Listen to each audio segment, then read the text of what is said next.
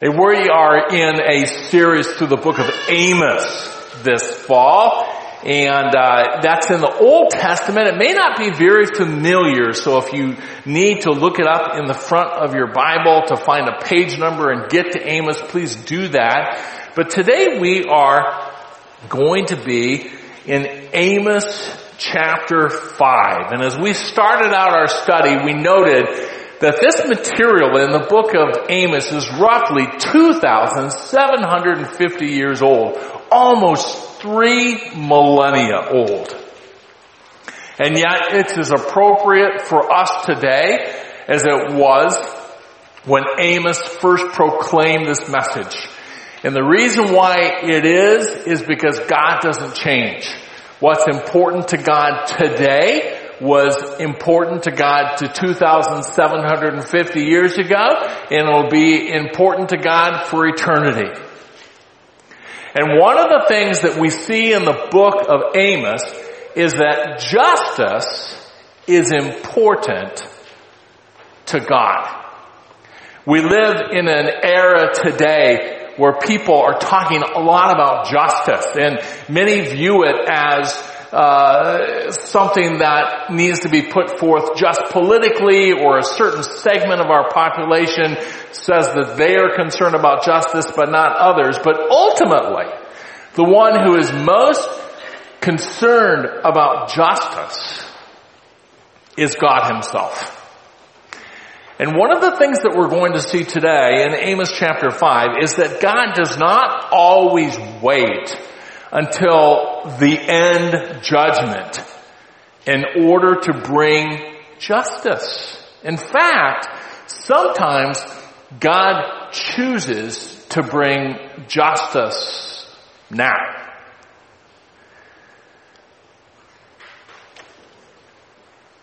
It is, it is especially offensive to God when people are not treating other people fairly and right.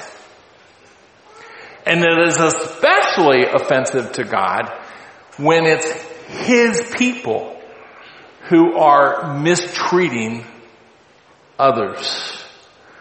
And we're going to see this morning that God, through the prophet Amos, is going to tell the northern tribes of Israel that he is going to bring discipline upon them because of their injustice. And we're also going to see in these 17 verses of Amos chapter 5 that God is going to tell them that there is a way for them to respond. He's telling them, I'm going to bring discipline on you because you are not treating other people fairly, rightly, justly. But there is a recourse. There is something that you can do. And he's going to sum it up in two simple words. Seek me. Seek me. And so this morning we're going to talk about what it means to seek the Lord in the midst of what the prophet Amos says to us here in Amos chapter 5 verses 1 through 17. This morning at our breakfast time before the worship service starts in the gym, we were talking a little bit about what it was like to work on the farm. And I spent a lot of time working on my grandparents and uncle farm, uncle's farm. And one of the things that was my job when I was at the farm was shoveling manure. That was my job. Cleaning off the hog lots. And in the early years before my uncle took over, uh, they didn't do that mechanically they did it by hand. Their, their hog confinement wasn't large enough to get a tractor in and they had all these smaller pens. We had to do it by hand. And so my brother and I and my first cousin would go out with scoop shovels and we'd scoop hog manure. Now, that wasn't the most pleasant job. I'll never forget one of our, our first evangelism pastor we hired here at Dallas Seminary, or at, at Faith Bible Church, was a guy named Darren Stelsing. And I was in a car with Dar- with Darren, and uh, we drove past a hog lot, and he he's a city kid, big time, and he said, "What is that awful smell?" It just he turned about twelve shades of green. It was hilarious. Well, that was my job. Now, what was interesting is when we were done and it was time to come in for dinner at my grandma's house, she would always meet us on the back steps and make us strip our clothes. Now, I was like in high school. I wasn't keen about stripping down to my skivvies in front of my grandma, but there was no way on the face of the earth that she was going to let me come into dinner without stripping off those clothes that I had just been out in the hog lot with. She's saying, no, you're not coming into this house wearing those clothes. It's time for dinner. You strip off, you head down to the cellar, take a shower, and then come eat. She wasn't going to dine with me with dirty clothing. One of the things that we're going to talk about this morning is that when Amos tells Israel to seek the Lord, it means more to Amos than just entering the house of the Lord. There's actually some action items that Amos is going to tell Israel to do. There is some stripping off that needs to take place. You see, the Lord doesn't want us to sit down with Him while we're still wearing our dirty clothes. Now it is very, very true that we are saved, we experience forgiveness of our sin by faith alone in Jesus alone. There is nothing that we can do to earn a right standing with God. We can't. We can't do enough good things to somehow put on a scale to outweigh our sin.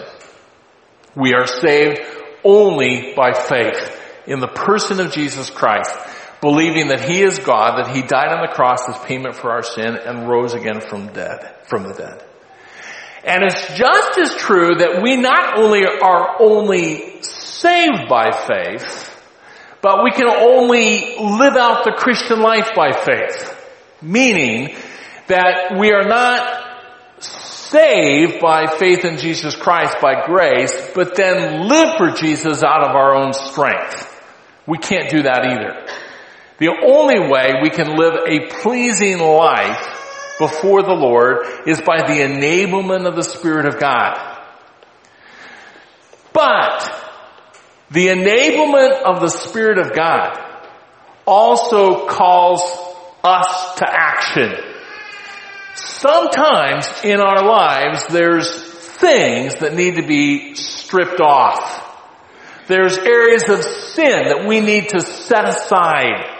That there is an aspect to our Christian life where we do have to take some action steps in order to be able to enjoy fellowship, in a sense to sit down at the table with the Lord.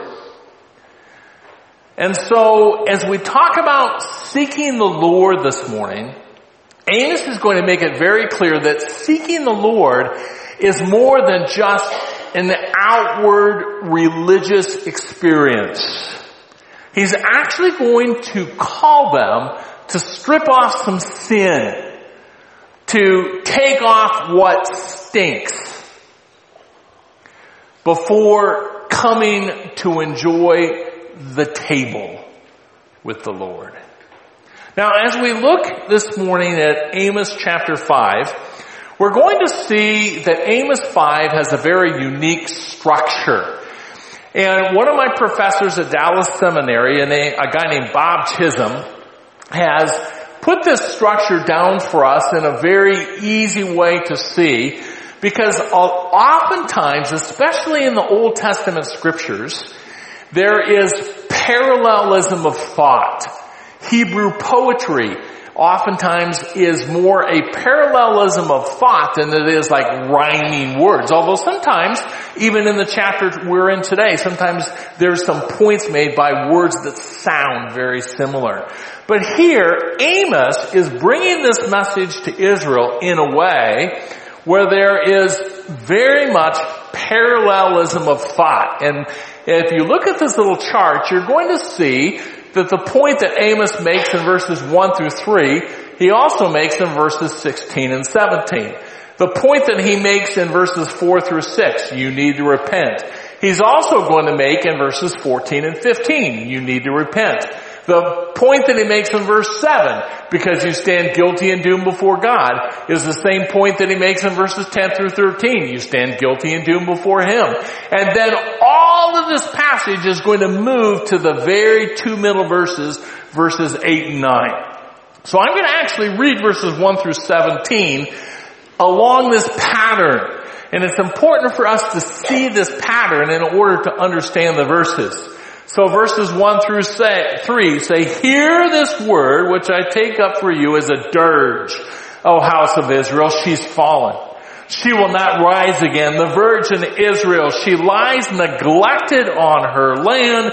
There's none to raise her up. For thus says the Lord God, the city which goes forth a thousand strong will have a hundred left, and the one which goes forth a hundred strong will have ten left to the house of Israel. Now that's parallel to verses 16 and 17, which I'm going to read now right now. Therefore, thus says the Lord God of hosts, the Lord, there is wailing in all the plazas, in all the streets. They say, alas, alas, they also call the farmer to mourning and professional mourners to lamentation. And in all the vineyards there's wailing because I will pass through the midst of you, says the Lord. So both in verses 1 through 3 and verses 16 through 17, the Lord is saying, discipline is coming. Discipline is coming. Then we come to verses 4 through 6, for thus says the Lord to the house of Israel, seek me that you may live. But do not resort to Bethel, do not come to Gilgal, nor cross over to Beersheba, for Gilgal will certainly go into captivity, and Bethel will come to trouble. Seek the Lord that you may live, or he will break forth like a fire or a house of Joseph, and it will consume with none to quench it for Bethel. Well, that's parallel to verses 14 and 15. Seek good and not evil that you may live. And thus says, and thus may the Lord God of hosts be with you. Just as you have said, hate evil, love good, establish justice in the gate. Perhaps the Lord God of hosts may be gracious to the remnant of Joseph. So we say in verses 4 through 6 and in verses 14 through 15, you need to repent. Then we come to verses 7 through or excuse me, verse 7, for those who turn justice into wormwood and cast righteousness down to the earth, that's parallel to verses 10 through 13. They hate him who reproves in the gate, they abhor him who speaks with integrity. Therefore, because you impose heavy rent on the poor and exact a tribute of grain from them, though you've built houses of well-hewn stone, yet you will not live in them. You've planted pleasant vineyards, yet you will not drink their wine. For I know you your transgressions are many and your sins are great. You who distress the righteous and accept bribes and turn aside the poor in the gate. Therefore, at such a time, the prudent person keeps silent for it's an evil time. So we see that the reason they need to repent is they stand guilty before God in verse 7. And then in verses 10 through 13, you stand guilty and doomed. And then the very center of the passage is a description of God. And we see in verses 8 and 9, He who made Pleiades and Orion and changes deep darkness into morning, who also darkens day and night, who calls for the waters of the sea and pours them out on the surface of the earth. The Lord is his name. It's he who flashes forth with destruction upon the strong, so that destruction comes upon the fortress. Verses 1 through 17 of Amos. So this morning we're going to see in the book of Amos that the prophet is telling the people of Israel, discipline is coming. It is sure. But you have something that you can do. You can seek me. You can seek me.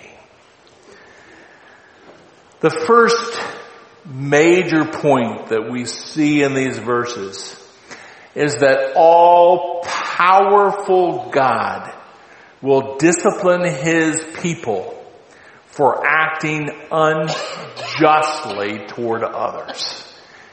God loves justice. And when his people treat others unfairly, he disciplines. He disciplines because He is all powerful God. So I want us to first look at the very center of the passage in verses 7 through 8. And in 7 through 8, we see this description of the power of God. It talks about the fact that God controls the constellations of the stars. That's what he's talking about when he said he made the constellations, Pleiades and Orion. He is the one that brings light to dark and dark to light. He's the one that create, that is in control of the cycles of the day and night. He is the one who controls the seas. He is the one who brings rain to the earth. Verse 8, he changes deep darkness in the morning. He darkens day into night. He calls the waters of the sea and pours them out to the surface of the earth. And then Amos says this, the Lord is his name. The Lord is his name. The one who controls the universe is the same God that is Israel's covenant God. That's the point Amos is saying.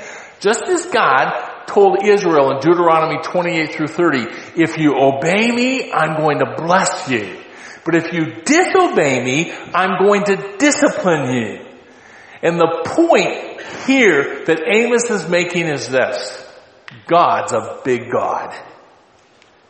He is such a big God that he always does what he says he will do.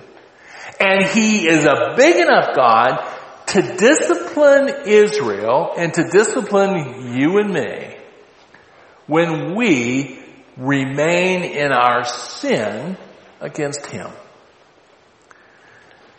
He pictures Israel here almost like they have their fist before God said, I'm going to do what I want to do. He puts it this way in the end of verse 9.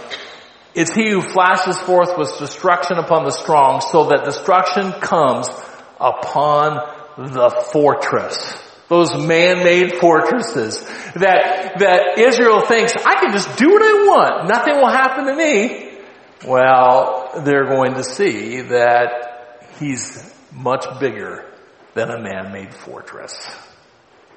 So Amos the prophet tells them, discipline's coming. Notice verse one. Hear this word which I take up for you as a dirge, a funeral song. O house of Israel, she has fallen. She will not rise again, the virgin Israel. Now remember, when this is written, everything's going great for Israel. I mean, they've had peace in the land for so long. They are affluent. They are at peace. Everything's going great. They have great crops. Everything's going great. It's like all of their potential is before them, almost like a, a young woman who has just on the edge of beginning her adult life and yet Amos is so sure that discipline is coming, he uses the past tense saying, oh, by the way, I'm going to sing a funeral song for you.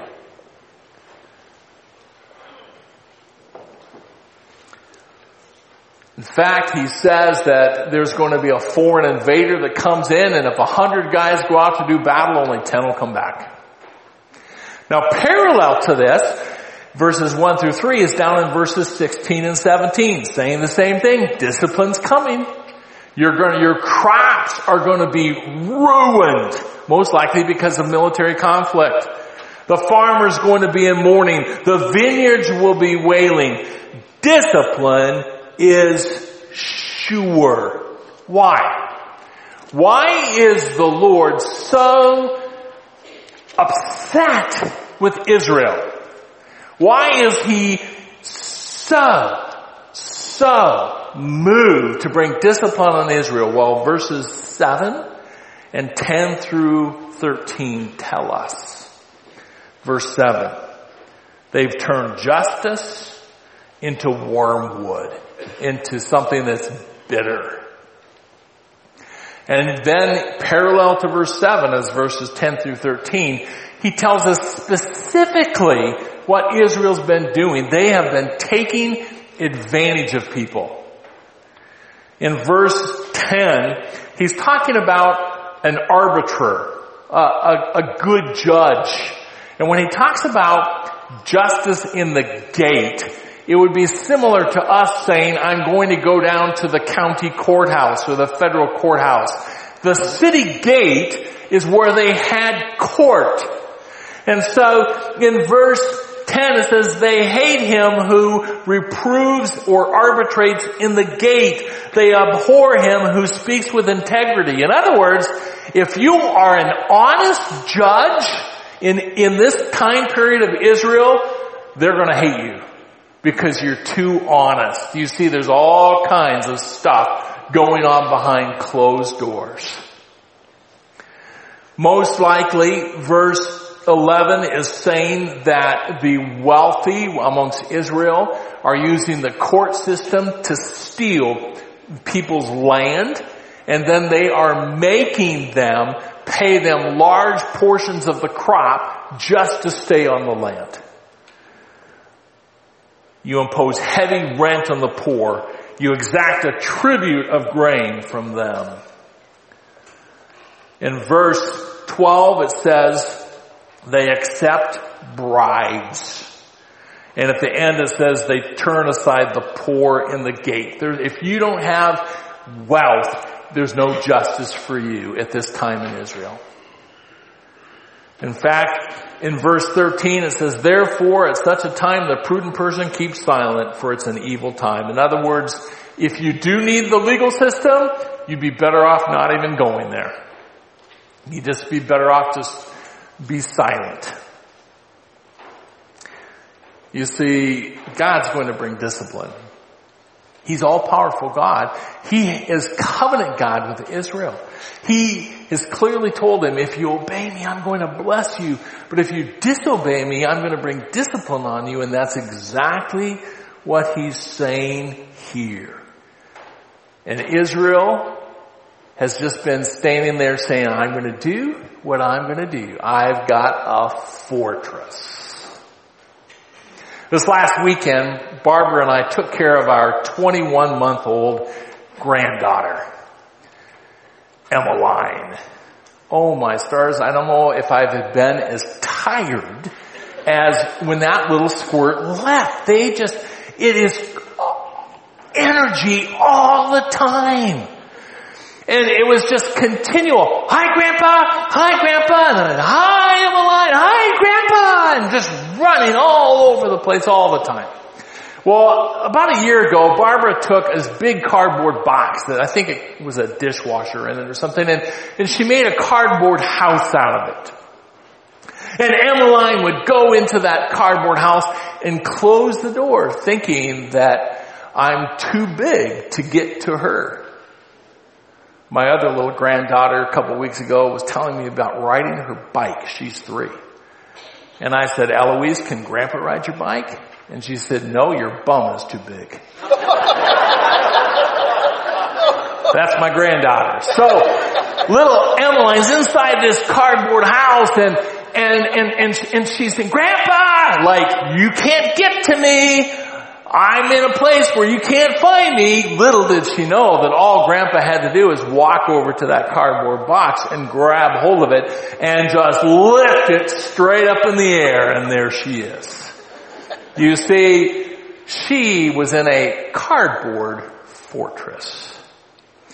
And what the Lord is telling Israel through Amos the prophet is you may think you're getting away with all this stuff. You may think you're in a fortress against God, but guess what?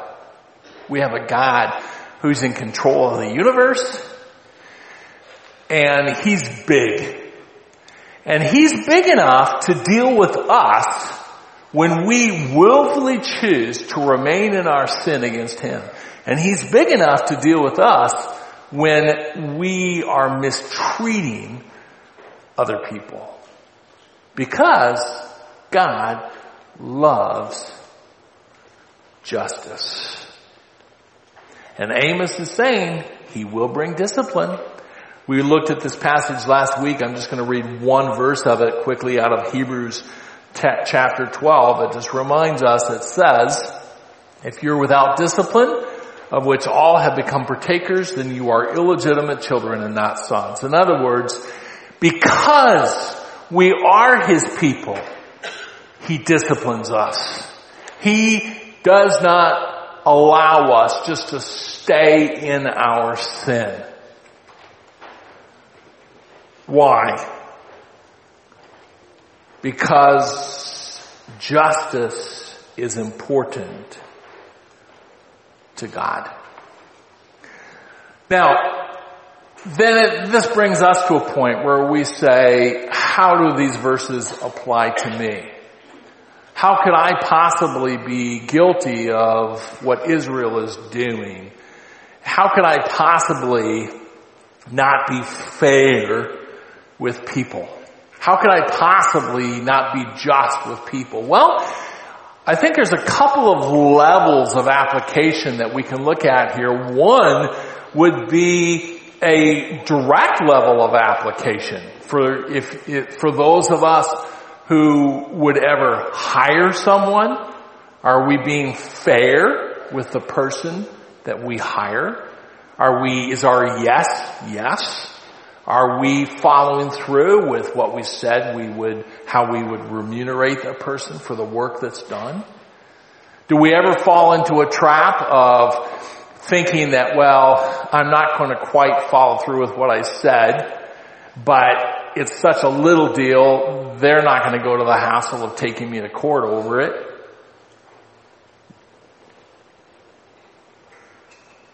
Are we honest when we sell things? Maybe the person that is looking at something that we have listed doesn't even know the right questions to be asking and and do we ever head into selling something with the attitude, well, if they don't ask me, I don't have to tell them.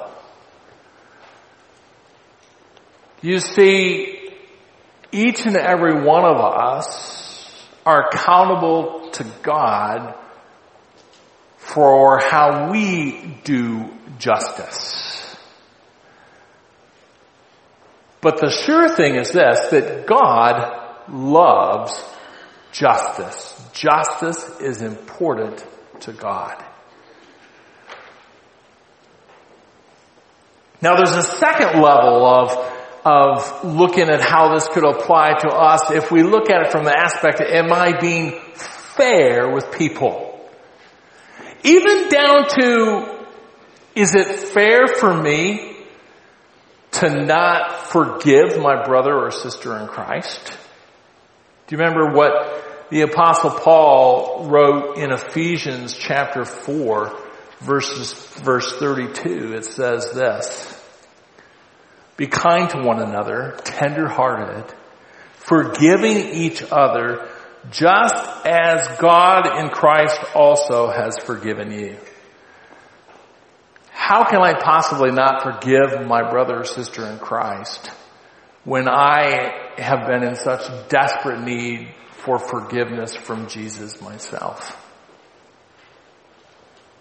How can I somehow hold bitterness toward a brother or sister in Christ when Jesus Christ died on the cross for them just like he died on the cross for me?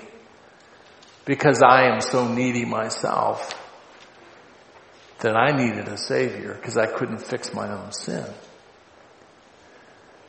Is it just for me? Is it fair for me who's in so desperate need of forgiveness to hold bitterness toward a brother or sister in Christ?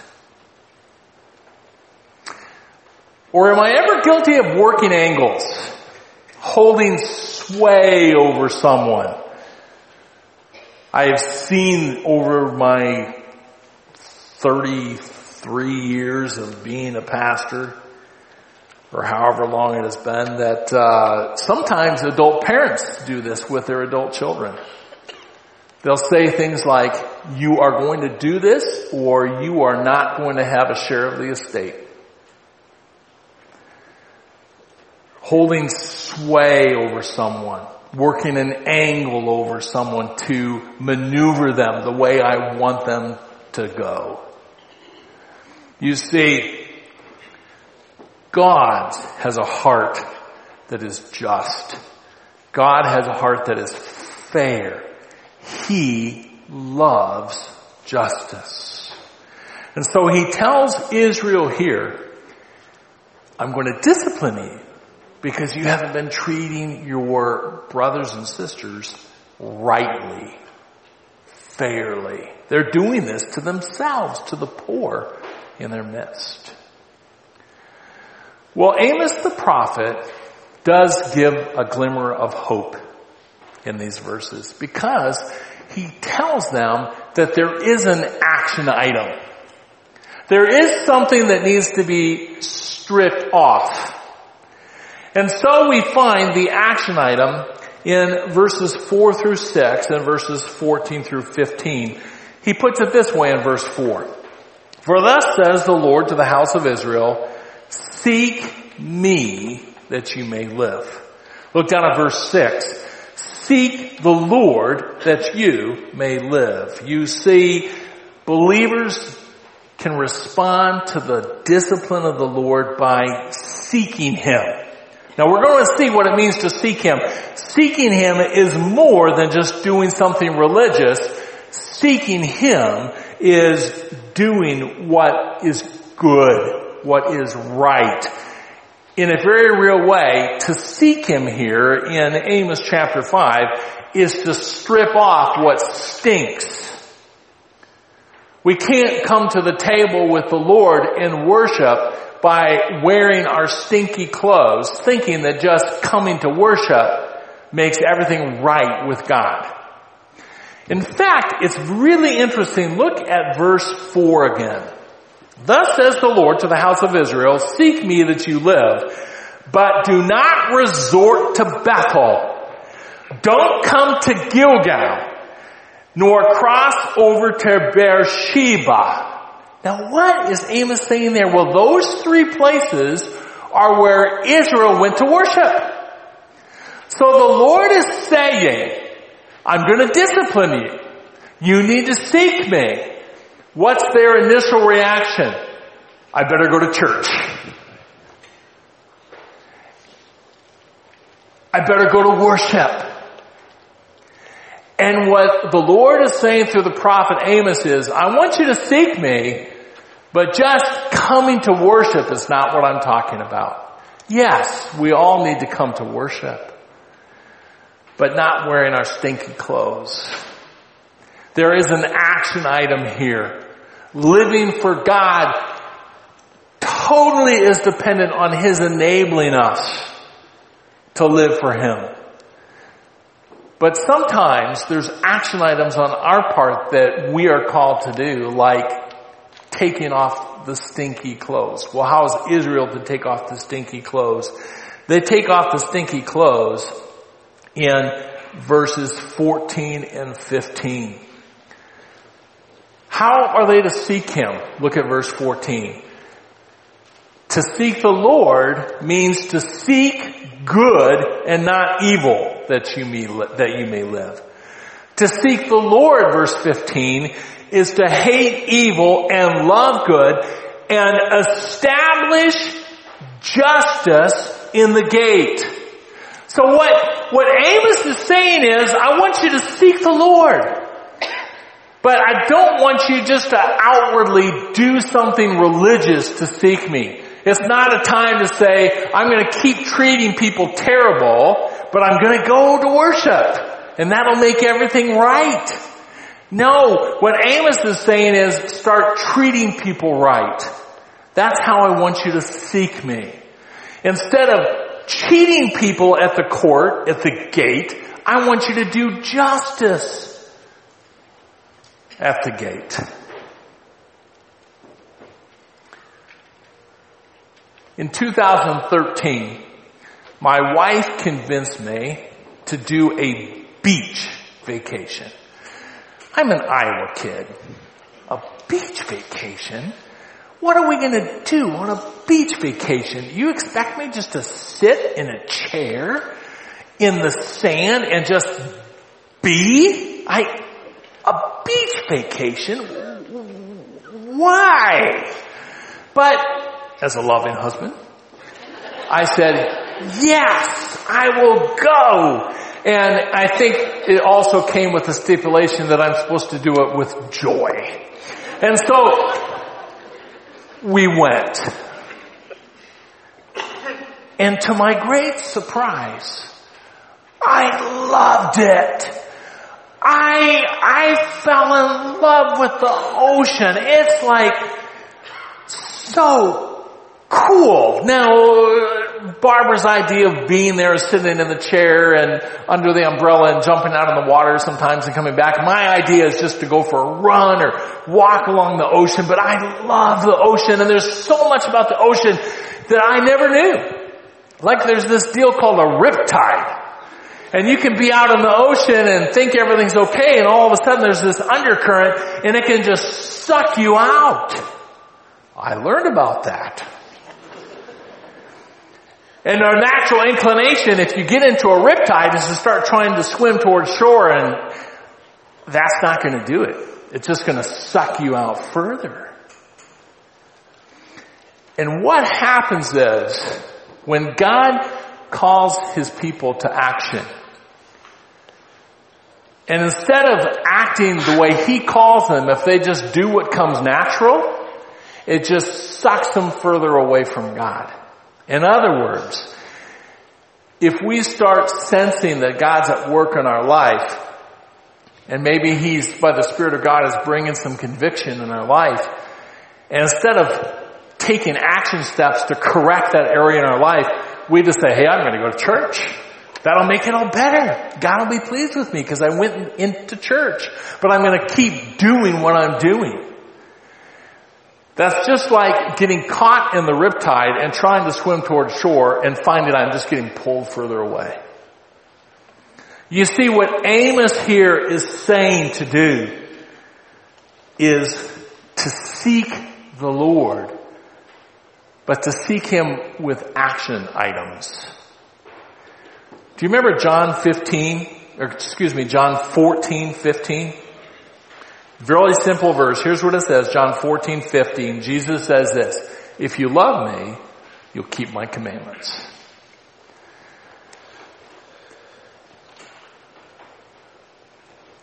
And then Amos says, if you establish justice in the gate, perhaps the Lord God of hosts may be gracious to the remnant of Joseph or of Israel. He's saying, you know what? The Lord may relent from this discipline. We don't presume on God. Sometimes when the Lord decides to bring discipline to our life, He's going to bring discipline. But here, Amos says, sometimes God in His graciousness and His mercy when we turn the course of our life around and take off our stinky clothes and start living for Him, not just on Sunday morning, but on Monday through Saturday, Sometimes he'll actually relent from the discipline that he was going to bring upon us. So Amos calls Israel to stop doing injustice and instead to do good. When believers turn away from injustice by doing good, they just might avoid God's discipline. Living for our Lord is all about grace. Living for our Lord is all about depending on the Spirit of God to enable us, to equip us. But sometimes there's some stripping away that needs to happen in our lives too. When we become aware of stuff that shouldn't be there, we need to pray about it. We need to confess it. We need to ask for His enablement to deal with it. But we also need to take steps to do some stripping away of sin. And if we just put our fist up to God and say, I'm going to do what I want to do, He's a big God. And He can lift that cardboard fortress right off of us and remind us of that. Father, we thank you that you are so loving toward us, that you tell us in your word about you, about your heart, about what's important to you. And you are a God of justice. You love justice. Help us to be people who love justice too. We pray this in Jesus' name. Amen.